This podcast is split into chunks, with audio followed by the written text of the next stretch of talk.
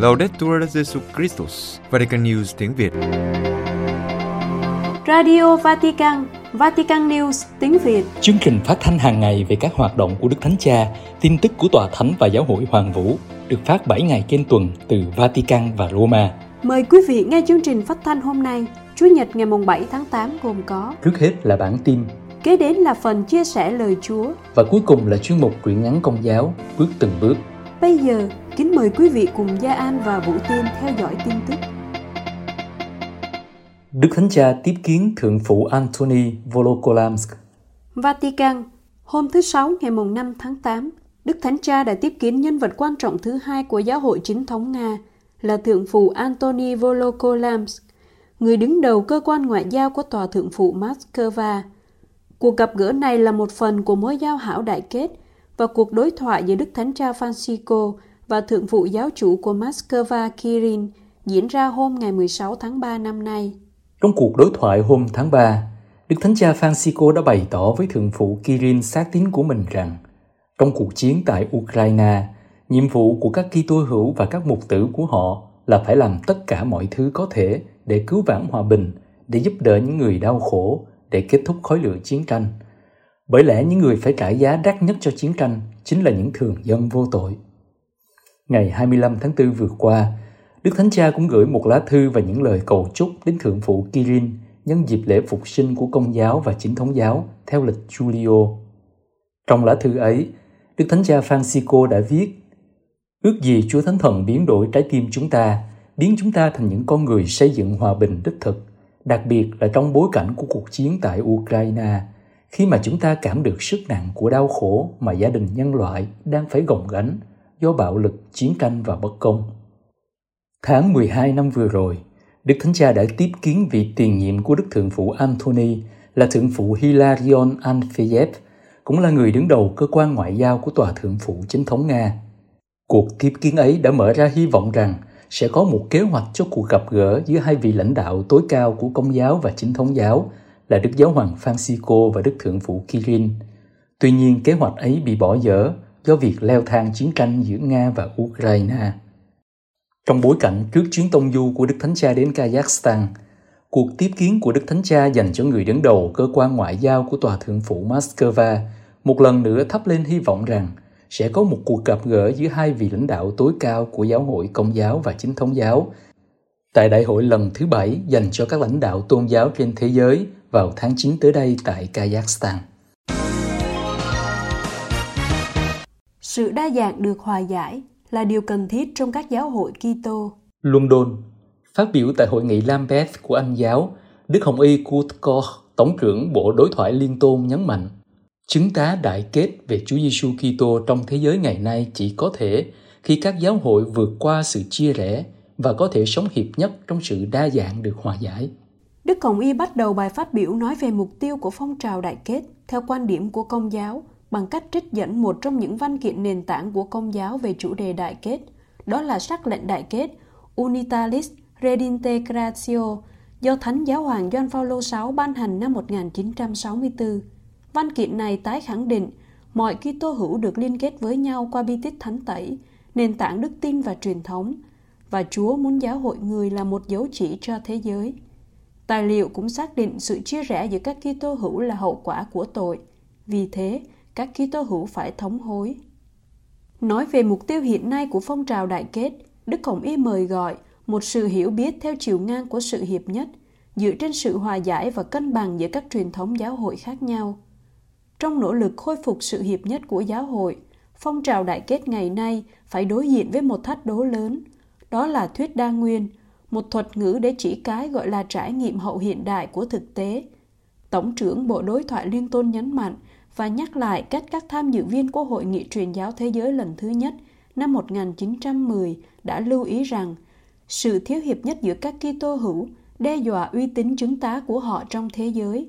Và điều này cũng được Đức Thánh Cha Francisco nhắc lại trong tông huấn Evangelii Gaudium. Trong đó, Ngài đặc biệt đề cập đến bối cảnh của châu Á và châu Phi. Ở hai châu lục này, việc tìm kiếm các cách thức để hiệp nhất càng trở nên cấp thiết hơn.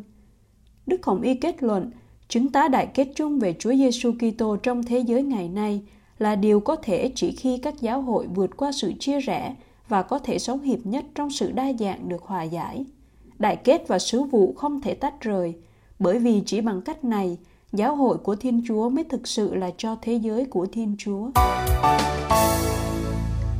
Thực trạng gia tăng số thuyền nhân vào Anh quốc London, Bộ Quốc phòng Anh cho biết chỉ trong vòng một ngày đã có gần 700 người di cư và tị nạn tìm cách vượt qua vùng canh đảo của Anh trên những chiếc thuyền nhỏ để tìm đường vào Anh quốc. Đây là con số cao kỷ lục trong năm nay. Chính quyền Anh phát hiện trong ngày đầu tuần vừa qua 696 người trên 14 chiếc tàu nhỏ trên vùng biển của Anh đang tìm đường vào đất Anh. Chính quyền Pháp cũng đã ngăn chặn hai chiếc tàu, mỗi chiếc chở 35 người. Thông số từ chính phủ Anh cho biết, trong năm 2020 đã có 8.404 người tìm đường vào Anh quốc trên những chiếc thuyền nhỏ. Con số này tăng đáng kể trong năm 2021 lên tới 28.526 người. Tại thời điểm này của năm 2022, con số thuyền nhân muốn tìm đường vào nước Anh đã lên hơn 17.000 người. Những con số biết nói này làm khuấy động chính trường của Anh về chính sách dành cho người nhập cư, đặc biệt là chính sách được Anh tuyên bố vào tháng 4 vừa qua về việc sẽ gửi những người nhập cư và xin tị nạn đến thẳng Rwanda ở châu Phi. Chuyến bay đầu tiên dự định vào giữa tháng 6 đã bị hủy do những thách thức về pháp lý và cho đến nay chính sách ấy vẫn bị ngưng trệ. Mỗi năm có hàng chục ngàn người vượt biên từ các nước nghèo đến Anh. Họ thường xin tị nạn mỗi khi bị bắt bởi chính quyền Anh quốc. Các chuyên gia cho rằng con số người vượt biên và tị nạn thay đổi theo từng năm, tùy thuộc vào chính sách kiểm soát đường biển của Anh và tùy theo điều kiện thời tiết. Chính quyền Anh xem việc mạo hiểm vượt qua vùng kênh đào để đến đất Anh là không thể chấp nhận. Họ thường đề nghị người ta nên xin tị nạn ở bất cứ một nước nào mà họ có thể đến cách an toàn, còn hơn là mạo hiểm đặt cược cả tính mạng của mình bằng việc vượt biển và lại làm giàu thêm cho những đường dây tội phạm buôn người. Đức Thánh Cha gửi sứ điệp đến cuộc gặp gỡ của những người loan báo tin mừng bằng kỹ thuật số. Vatican Đức Thánh Cha gửi sứ điệp video đến cuộc gặp gỡ quốc tế của những người loan báo tin mừng bằng kỹ thuật số ở Mexico. Ngài nhấn mạnh, cần phải tìm những cách mới để loan báo trọng tâm của tin mừng cho những người chưa gặp gỡ Chúa Kitô. Vì thế cần có một sự sáng tạo một vụ để tiếp cận mọi người nơi họ đang sinh sống chứ không phải chờ đợi họ đến. Mở đầu sứ điệp, sau khi gửi lời chào đến các bạn trẻ đang tham gia cuộc gặp gỡ và nhấn mạnh đây là một sáng kiến truyền giáo trong môi trường kỹ thuật số, Đức Thánh Cha nói, ước gì cuộc gặp gỡ này giúp các bạn cảm nhận mình là một cộng đoàn, một phần của đời sống truyền giáo của giáo hội, vốn không bao giờ ngại đi đến những chân trời và biên giới mới, và với sự sáng tạo, can đảm loan báo lòng thương xót và dịu dàng của Chúa. Theo Đức Thánh Cha, chúng ta cần phải tìm những cách mới để loan báo trọng tâm của tin mừng cho những người chưa gặp gỡ Chúa Kitô. Vì thế, cần có một sự sáng tạo mục vụ để tiếp cận mọi người nơi họ đang sinh sống, chứ không phải chờ đợi họ đến. Tại nơi họ sống, tìm kiếm cơ hội lắng nghe, đối thoại và gặp gỡ. Ngài mời gọi, các bạn đừng sợ, đừng sợ mắc sai lầm. Cha không bao giờ mệt mỏi khi nhắc lại rằng cha thích một giáo hội bị thương tích vì giáo hội dấn thân đến những vùng ngoại vi hiện sinh của thế giới, hơn là một giáo hội ốm yếu vì đóng kín trong những điều bé nhỏ. Chúa gõ cửa để vào bên trong chúng ta, nhưng nhiều lần người gõ từ bên trong để chúng ta cho người đi ra. Kết thúc sứ điệp, Đức Thánh Cha chúc sứ vụ mà các bạn trẻ đang thực hiện trong không gian kỹ thuật số mang đầy tính nhân văn, để văn hóa ngày nay có thể biết Chúa, cảm nhận người trong các bạn. Đức Thánh Cha, các bạn trẻ hãy tự hỏi tôi đang tìm kiếm điều gì? Vatican, ngày 5 tháng 8 năm 2022, Đức Thánh Cha tiếp các bạn trẻ Ý và các nước châu Âu tham gia trại Alpha ở Macchia de Senia, một vùng đồi núi của Ý. Ngài nhắc lại rằng thế giới ngày nay bị tục hóa, nhưng sâu thẳm trong tâm hồn ai cũng có khao khát lớn cho điều vô hạn. Vì thế, cần phải luôn tự hỏi mình, tôi đang tìm kiếm điều gì? Alpha là một tổ chức bao gồm 120 quốc gia, được sinh ra như là khả năng khám phá Đức Kitô. Cho đến nay, 30 triệu người đã tham gia các khóa học được đề xuất. Có khoảng 200 giáo sứ đang sử dụng khóa học Alpha. Trong những ngày này, có hàng trăm bạn trẻ đang tham gia trại Alpha ở Macchia d'Insernia. Mở đầu bài nói chuyện, Đức Thánh Cha nói, các con được sinh ra trong một thế giới mà chúng ta gọi là tục hóa, có nghĩa là văn hóa của chúng ta bị ảnh hưởng bởi những thực tại của thế giới này hơn là bởi chiều kích thiên liêng. Tuy nhiên, sâu thẳm trong trái tim con người vẫn luôn khao khát một điều gì đó lớn lao hơn cho những điều vô hạn. Chính vì thế, theo Đức Thánh Cha, ngày nay các bạn trẻ tiếp tục đặt ra những câu hỏi lớn vẫn thường nảy sinh trong mọi thời đại, như câu hỏi mà Chúa Giêsu đã hỏi hai người trẻ ngày xưa, các anh tìm gì thế? Ngài nói, nếu các con hỏi câu hỏi đó, có nghĩa là các con còn trẻ, cho dù các con đã có 80 tuổi. Nếu các con không hỏi điều này thì có nghĩa là các con đã già, ngay cả khi các con chỉ mới đôi mươi. Trong bài nói chuyện, Đức Thánh Cha còn giải thích thêm rằng khi chia sẻ cho nhau về mối tương quan với Chúa, với người khác, với thụ tạo và với chính mình trong tự do, quảng đại và tự hiến là một dấu hiệu cho thấy chúng ta chưa hoàn thiện, nghĩa là chúng ta khao khát đời sống viên mãn, niềm vui và ý nghĩa và sự hoàn thiện đó được gọi là Chúa Giêsu Kitô. Đức Thánh Cha nói, chính vì điều này mà trong tông huấn Christus Vivit dành cho các bạn trẻ, Ngài đã bắt đầu như sau. Chúa Kitô đang sống, người là niềm hy vọng của chúng ta và là tuổi trẻ đẹp nhất của thế giới này. Tất cả những gì người chạm đến đều trở nên tươi trẻ, mới mẻ và tràn đầy sức sống. Chúa Kitô đang sống và người muốn có người cũng được sống. Người ở trong con, người ở với con và không bao giờ bỏ rơi con. Dù con có rời xa người, đấng phục sinh vẫn ở bên con. Người kêu gọi và chờ đợi con bắt đầu lại. Khi con cảm thấy mình già đi vì buồn sầu, thù hận, vì lo sợ, nghi ngờ hay thất bại, người vẫn luôn ở đó để ban lại cho con sức mạnh và hy vọng. Đức Thánh Cha nhấn mạnh, đó là trường hợp của Andre, của Gioan, của Simon và Jacobe. Đó cũng là trường hợp của chính Ngài vào năm 17 tuổi khi Ngài nghe được tiếng Chúa.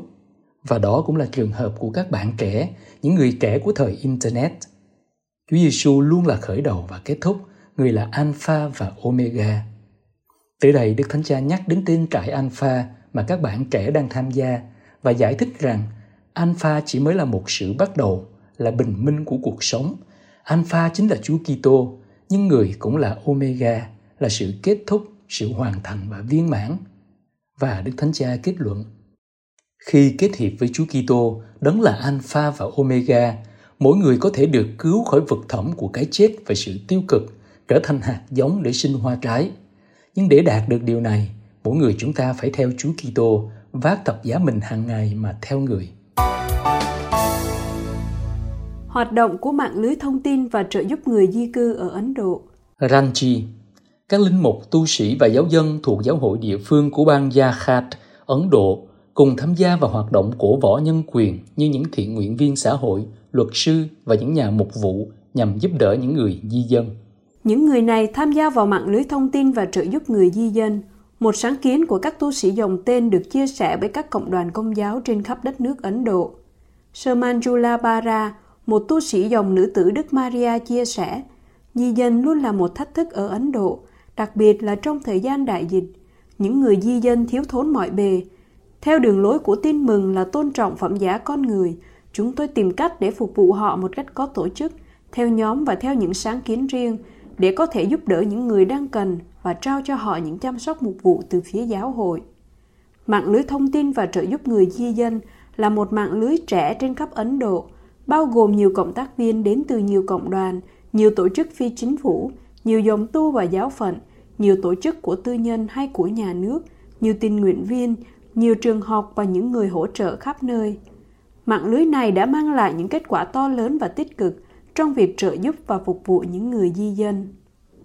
Sơ Bara nói, chúng tôi hy vọng có thể cải thiện chất lượng cuộc sống của những người di dân và cho họ một cuộc sống hạnh phúc. Cách thức của chúng tôi là nỗ lực cộng tác và thiết lập những mạng lưới. Được làm việc với mạng lưới thông tin và trợ giúp người di cư là một cơ hội giúp chúng ta hiểu hơn về việc chăm sóc cho các anh chị em đang gặp khó khăn – và đang tìm kiếm một cơ hội sống ở các thành phố. Từ nhiều thập kỷ nay, Ấn Độ là một trong những quốc gia điểm đến của nhiều người di dân. Trong năm 2020, có khoảng 4,9 triệu người di dân tại Ấn Độ. Đa số những người này đến từ các quốc gia láng giềng vùng Nam Á như Bangladesh, Pakistan, Nepal, Sri Lanka, Trung Quốc và Myanmar. Di dân tập trung chủ yếu ở các thành phố thương mại lớn và các khu nông nghiệp. Họ đóng góp một phần đáng kể trong tiến trình đô thị hóa của Ấn Độ hiện đại. Quý vị vừa theo dõi bản tin ngày 7 tháng 8 của Vatican News tiếng Việt.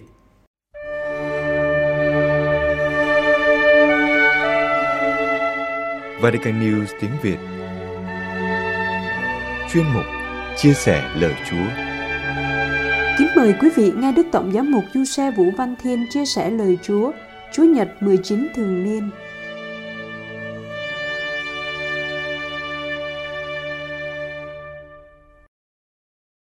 Kính thưa anh chị em, đức tin là quà tặng Chúa ban cho mỗi người chúng ta. Vào lúc chúng ta lĩnh nhận bí tích thanh tẩy, món quà quý giá này mãi mãi không thay đổi, vì Thiên Chúa là đấng bất biến, vô thủy vô chung, thiên thu vạn đại. Vì đức tin là một quà tặng, nên chúng ta, những người đón nhận, có thể làm mai một hoặc thậm chí đánh mất đức tin. Nhiều người coi đức tin như một cổ vật vô cùng quý giá, nên cất giữ cẩn thận trong tủ kính, không liên quan và tác động gì đến cuộc sống đời thường. Có người lại bị ảnh hưởng bởi quan điểm vô thần, coi đức tin vào Chúa là một điều lỗi thời, cổ hủ và lạc hậu. Bản chất của đức tin không thay đổi, nhưng cách sống đức tin nơi người tín hữu thì cần phải được canh tân. Bởi lẽ, nhiều người nhận mình là tín hữu nhưng không hiểu biết về Chúa và giáo huấn của người. Vì vậy, đức tin và cuộc đời là hai thực tại tách biệt nhau, thậm chí còn tương phản và mâu thuẫn nhau nữa. Tin là gì? Nhiều người đặt câu hỏi này. Sách giáo lý của giáo hội công giáo nêu rõ tin là đem trí khôn và ý chí của mình quy phục Thiên Chúa cách trọn vẹn. Con người đặt chọn bản thân quy phục Thiên Chúa, đấng mặc khải. Trích số 143 Đối với Kitô hữu, đức tin không phải là quan điểm mơ hồ, một niềm hy vọng mông lung vào một đối tượng siêu nhiên, có thể hiện hữu đâu đó để giúp họ. Đức tin là cuộc gặp gỡ với Thiên Chúa và hoàn toàn phó thác nơi Ngài. Đấng đã ngỏ lời và hành động yêu thương chúng ta trong lịch sử, đặc biệt qua Đức Giêsu, con của Ngài. Vì đức tin là một ân ban của Thiên Chúa, nên người nhận cần trân trọng và làm cho phát triển nơi cuộc đời mình. Đức tin cũng giống như một cây trồng, cần chăm sóc và cắt tỉa để lớn lên từng ngày đồng thời sinh hoa kết trái, tác động đến suy nghĩ và hành động của người tín hữu. Năm 2022 này, Tổng giáo phận Hà Nội đang chuẩn bị tổ chức công nghị giáo phận nhân dịp kỷ niệm 110 năm công đồng kẻ sở 1912-2022. Chủ đề của công nghị là canh tân đức tin. Mục đích của công nghị là giúp người tín hữu suy tư về nội dung đức tin và nhìn lại cách sống đức tin của mình trong đời sống cụ thể. Canh tân đời sống đức tin tức là nhận ra sự cần thiết của đức tin, cũng như cảm nhận tác động của đức tin trong cuộc sống. Người tín hữu trước khi làm việc, nói năng, cần nhận định xem việc làm và lời nói của mình có phù hợp với đức tin công giáo hay không. Làm như thế đức tin sẽ là một động lực giúp chúng ta sống tốt, nhờ đó có thể làm chứng cho Chúa. Các bài đọc lời Chúa của Chủ nhật 19 thường niên đều có chủ đề chung là đức tin. Tác giả sách khôn ngoan, bài đọc 1 và tác giả thư gửi giáo dân Hebrew đều suy tư về quá khứ để nhìn nhận tình thương và quyền năng của Thiên Chúa đối với những ai thành tín cậy trông vào Ngài. Nếu tác giả sách khôn ngoan suy tư về biến cố vượt biển đỏ như một dấu son trong những kỳ công Chúa thực hiện, thì thư Hebrew lại nêu lên những gương mẫu đức tin của các tổ phụ là ông Abraham, Isaac và Jacob. Đức tin đã giúp các ngài đạt được những điều mà theo lẽ tự nhiên không thể có được như trường hợp bà Sarah đã cao niên mà vẫn sinh con. Đức tin vào Thiên Chúa làm cho những điều nghịch lý trở thành hữu lý, điều không thể trở thành có thể. Nếu đọc tiếp thư Hebrew, chúng ta sẽ thấy tác giả trích dẫn rất nhiều nhân vật cựu ước với mục đích khích lệ các tín hữu noi gương các ngài để can đảm và kiên trì trong thử thách. Như lửa thử vàng, gian nan thử đức, những khó khăn trông gai chính là phép thử lòng trung tín với Chúa của người tín hữu. Những ai tin tưởng cậy trông vào Chúa sẽ tìm được sức mạnh nơi Ngài để vượt lên những khó khăn, biến đau khổ thành niềm vui, vì Chúa luôn che chở và đỡ nâng những ai kêu cầu Ngài. Nhờ đức tin, người tin hữu có thể trung thành theo Chúa trong mọi nghịch cảnh. Lời mời gọi theo Chúa trong tin mừng Thánh Luca mà chúng ta nghe trong thánh lễ Chúa Nhật này xem ra thật khó khăn. Chúa đề nghị người môn đệ sẵn sàng hy sinh mọi sự như tiền bạc, của cải vì Chúa để sắm cho mình kho tàng trên trời. Trong lịch sử, đã có nhiều tín hữu đáp trả lời mời gọi này cách quyết liệt như những vị ẩn tu, những đan sĩ. Họ chấp nhận buông bỏ tất cả để sống một đời sống cô tịch, chìm sâu trong lời cầu nguyện và sự kết hợp trọn vẹn với Chúa. Trong cuộc sống hiện tại của chúng ta hôm nay, lời mời gọi buông bỏ để theo Chúa vẫn mang tính thời sự. Quả vậy, nhiều khi của cải vật chất là nguyên nhân làm chúng ta xa Chúa và xung đột với anh chị em.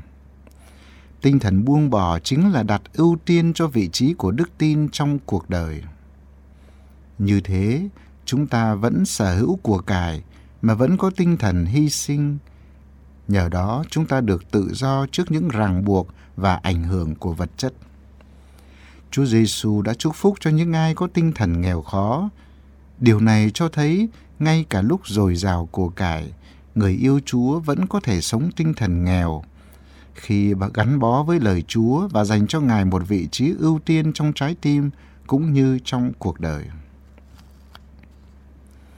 Để cụ thể hóa tinh thần buông bỏ, Chúa Giêsu dùng dụ ngôn về người chủ đi ăn cưới, trao cho người giúp việc coi sóc cơ nghiệp.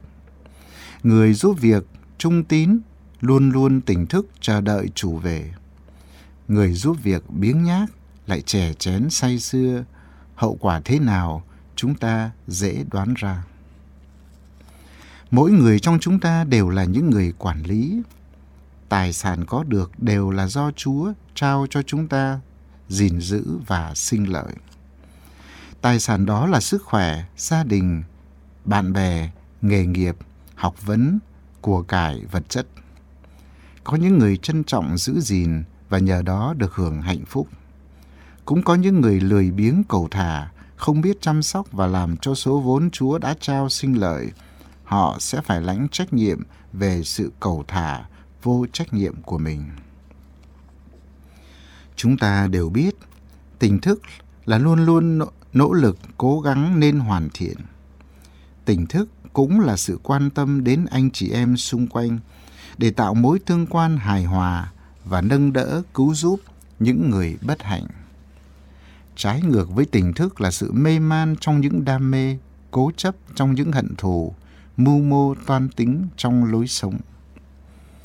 Kinh nghiệm thực tế cho chúng ta thấy cuộc đời này hết sức mong manh và ngắn ngủi. Con người chỉ sống duy nhất một lần. Hãy cố sống sao cho đẹp, cho có ý nghĩa để tạo nên cho mình tâm hồn thanh thản, an vui và hạnh phúc. Trong tông thư Cánh cửa Đức tin Porta Fidei nhân dịp cử hành năm Đức tin vào năm 2012, Đức Thánh Cha Biển Đức 16 đã viết, Một điều quan trọng trong năm Đức tin là điểm lại lịch sử đức tin của chúng ta, được ghi dấu bằng màu nhiệm lạ lùng về sự đan xen giữa thánh thiện và tội lỗi. Lịch sử thánh thiện cho thấy sự đóng góp lớn lao của những người nam và nữ cho sự tăng trưởng và phát triển cộng đoàn bằng những chứng từ cuộc sống của mình. Còn lịch sử tội lỗi thúc đẩy mỗi người phải thành tâm và thường xuyên hoán cải để cảm nghiệm lòng thương xót của Chúa Cha đấng đang đến để gặp gỡ mọi người.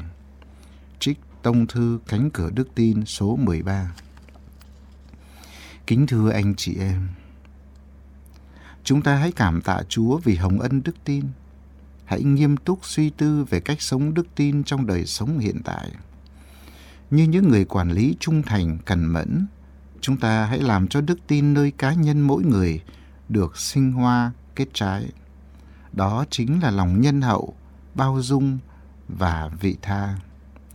Nhờ lòng tín thác cậy trông và kiên trì thực thi ý Chúa, chúng ta trở nên những người quản gia trung tín và khôn ngoan. Đó là niềm vui và là lý tưởng của người Kitô hữu. Nguyện xin Đức Trinh Nữ Maria mẫu mực về đức tin cho các Kitô hữu cầu bầu cùng Chúa cho chúng ta. Xin Thánh Giuse, người tôi tớ trung thành và là người quản lý, giúp chúng ta đón nhận đức tin và làm cho đức tin sinh hoa kết trái trong đời sống mỗi ngày. Amen.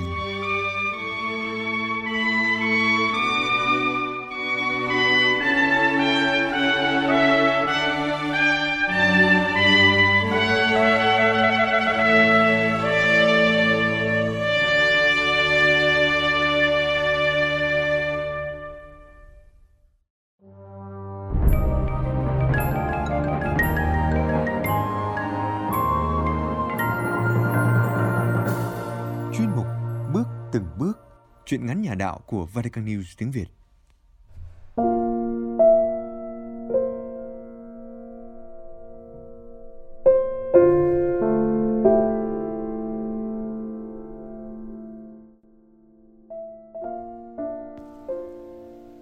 Chiếc áo vá.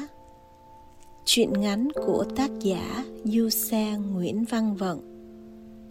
Trích trong tập truyện ngắn Đất mới năm 2020 Giọng đọc Teresa Hạ Quyên, Vatican News tiếng Việt thực hiện.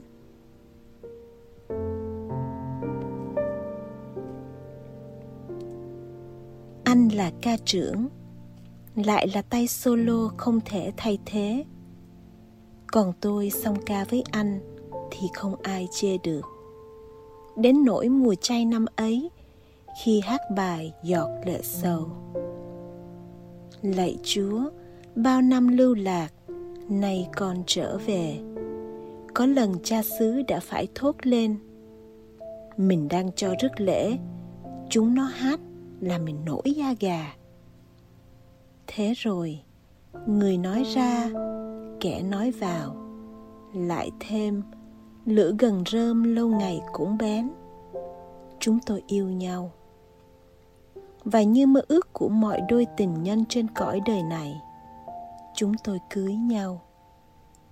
Trước bàn thờ, khi trao nhau chiếc nhẫn cưới, tôi tạ ơn chúa ban tặng anh món quà quý báu nhất trần gian cho tôi. Gia đình hai bên đều nghèo. Chúng tôi biết thân biết phận, chí thú làm ăn, tham công tiếc việc đến nỗi bị chúng bạn dè biểu, chê cười. Đến tai bố tôi, bố bên vực vợ chồng tôi ra mặt. Mặc kệ họ, các con ạ. À. hãy nói thẳng vào mặt họ. Có siêng năng mới giàu, có cơ cầu mới có có nhục như chó mới có miếng mà ăn. Lời bố nói tàn nhẫn quá nhưng hình như với những người nghèo như chúng tôi thì phải thế thôi. Cuộc sống của vợ chồng tôi rất khó khăn. Khi thằng cu tí đứa con đầu lòng của chúng tôi khóc chào đời, thì khó khăn ấy nhân đôi. Chúng tôi xây tổ ấm rõ ràng bằng mồ hôi và nước mắt. Có điều, chúng tôi biết lau mồ hôi và nước mắt cho nhau nên tổ ấm của chúng tôi rất ấm, rất hạnh phúc hôm sáng chủ nhật, thằng tý được lãnh bí tích thanh tẩy, chồng tôi đã nguyện cầu tạ ơn chúa ban tặng thằng cu tí món quà quý báu nhất trần gian cho chúng con. Trong bữa cơm nghèo nàn của chúng tôi mừng cu tí được làm con hội thánh. Bạn bè cũ của anh giới thiệu anh vào làm nhân viên ở một công ty xây dựng bề thế. Gặp lúc vài công đất nhà tôi bị giải tỏa để xây dựng nhà máy xử lý rác thải, chúng tôi không còn đất ở. Được đền bù một số tiền nho nhỏ, chúng tôi bỏ quê lên thành. Nhờ siêng năng, hiếu học và thành thật, anh tiến thân vùn vụt. Mới đó là nhân viên, đã lên cai, rồi đội trưởng, rồi trợ lý giám sát, rồi giám sát trưởng. Thu nhập của anh cũng tăng theo. Chúng tôi mua được nhà mới, căn nhà mới khang trang, đầy đủ tiện nghi hơn. Nhưng tôi linh cảm mơ hồ rằng đó không phải là tổ ấm mà chỉ là một quán trọ để anh tạm dừng chân khi càng ngày anh càng kiếm cớ vắng nhà, kiếm cớ đi sớm về khuya. Cho đến khi anh được đề bạt lên chức chỉ huy trưởng công trình, anh có quyết định lên chức chỉ huy trưởng công trình, lãnh đạo công ty rửa ghế cho anh ở nhà tôi. Toàn là dân cố cồn trắng, đi xe hơi đắt tiền, đeo đồng hồ vàng mặc áo quần hàng hiệu, giày da bóng lộn. Họ ăn những thứ cao lương mỹ vị, đặt hàng ở những đẩu những đâu về, uống rượu ngoại tiền triệu đến say mềm. Lúc ấy, những chiếc mặt nạ rơi xuống, họ trở lại con người thật của họ. Trần trụi, bẩn thỉu, nhơ nhớp, theo cả nghĩa đen và nghĩa bóng lão giám đốc khen tôi đẹp. Ăn nói dễ thương gấp trăm lần mụ vợ già của lão. Lão lè nhẹ chồm hớp, chụp lấy tay tôi, đề nghị tôi uống với lão một ly rượu. Lão bóp tay tôi thật mạnh.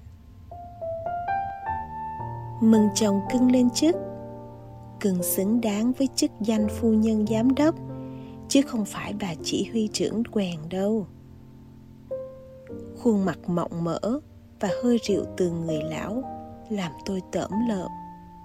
Tôi hất tay lão, làm ly rượu rớt xuống nền nhà, vỡ tung tóe. Tôi buồn nôn thật sự. May mà kịp chạy vào nhà vệ sinh, ói ra mật xanh mật vàng. Tôi trốn luôn trong đó. Ngoài kia những loại sâu bọ lên làm người ấy, người hò hét, gầm gừ gào thét. Họ triết lý nhân sinh bằng bản năng giả thú. Tôi nghe rõ mồn một tiếng của chồng tôi. Mong chú hai, chú ba, anh tư, anh năm thông cảm. Vợ tôi coi ngon vậy chứ chỉ là con mẹ nhà quê lết lê trên bè rau muống. Mấy ông đâu biết trong phòng ngủ, nó thu xa một con ca ve dưới nhà bếp, không bằng con ô xin mới vào nghề. Ngoài phố ăn mặc không bám góp gái đứng đường. Ở phòng khách, ăn nói xử sự kém một con sinh viên thực tập. Coi như đồ bỏ thôi. Trời ơi, tôi tồi tệ đến thế sao? Lại do chính miệng anh nói ra. Mọi sự quanh tôi quay cuồng tôi không sao chịu đựng nổi. Có tiếng của bố tôi từ một quá khứ xa xăm vang trong lòng tôi. Vội giận mất khôn, nghe không con gái. Tôi cãi, không không, vội giận mới khôn. Tôi vác cây lau nhà chạy ra, uy dũng như một con sư tử cái. Cút! Già trẻ lớn bé cút hết khỏi nhà này.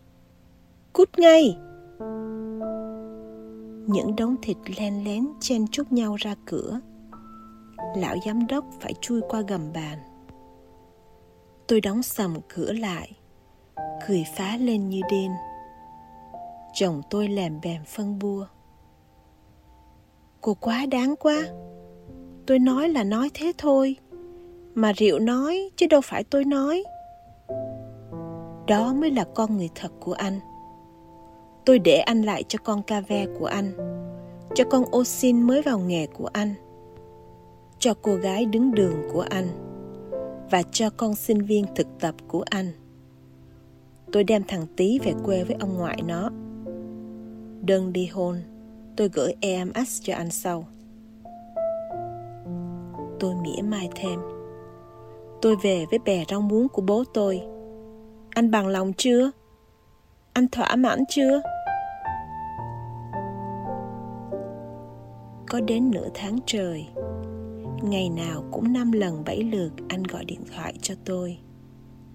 Tôi không nhắc máy. Anh gọi cho bố, xin lỗi bố và xin lỗi tôi. Bố lắng nghe, nhưng chỉ trả lời. Anh xin lỗi vợ con anh đừng xin lỗi bố. Bố tôn trọng tự do của cả hai. Bố không khuyên bảo tôi điều gì. Một hôm, bố gọi thằng tí mắt con sáng, xỏ kim cho ông ngoại. Ông ngoại vá lại chiếc áo. Nhìn chiếc áo ngã màu nước sáo lòng, vá chằng vá đục. Tôi giật chiếc áo khỏi tay bố vứt đi thôi bố ạ. À. ngày mai con đi chợ tân hiệp mua cho bố mấy bộ. Bố mặc cả đời. Mặc cả đời cơ à. Thế thì bố cảm ơn con lắm. Nhưng con biết không? Áo vá có giá trị của áo vá đấy, con ạ. À. bố uống một cốc nước vối to, ăn một điếu thuốc lào, thả hồn theo khói thuốc về quá khứ. Đây này, bố nói cho con nghe. Chiếc áo này mẹ con may cho bố chỉ ba tháng trước khi mẹ con giả từ cõi đời. Đám tang mẹ con, bố cũng mặc nó. Sau này, mỗi lần khoác nó lên người, nhớ mẹ con, bố lại đọc cho mẹ con một kinh kính mừng. Thế là mẹ con được hưởng một kinh kính mừng còn bố thì tích lũy được một kinh kính mừng về đời sau. Chưa hết, có lần con hỏi bố tại sao các cụ ngày xưa sống với nhau hạnh phúc lâu bền đến thế. Vì chiếc áo vá đấy, con ạ. À. cuộc sống gia đình cũng như một chiếc áo thôi. Phải cũ đi, phải sức đi, phải rách. Nhưng ngày ấy, các cụ biết vá lại các cụ không giàu có tới mức áo rách là vứt bỏ đi như thời nay đâu. Lành làm gáo, vỡ làm mui cơ mà. Con để ý mà xem. Thời nay người ta không mặc áo vá đã đành, mặc quần áo mới còn nguyên vẹn. Họ còn mài cho rách te tu nữa cơ. Sao họ lại làm thế? Có phải là phá hoại không nhỉ? Cuộc sống hôn nhân cũng vậy. Hay ít ra cũng tương tự như vậy thôi. Phải không, con gái?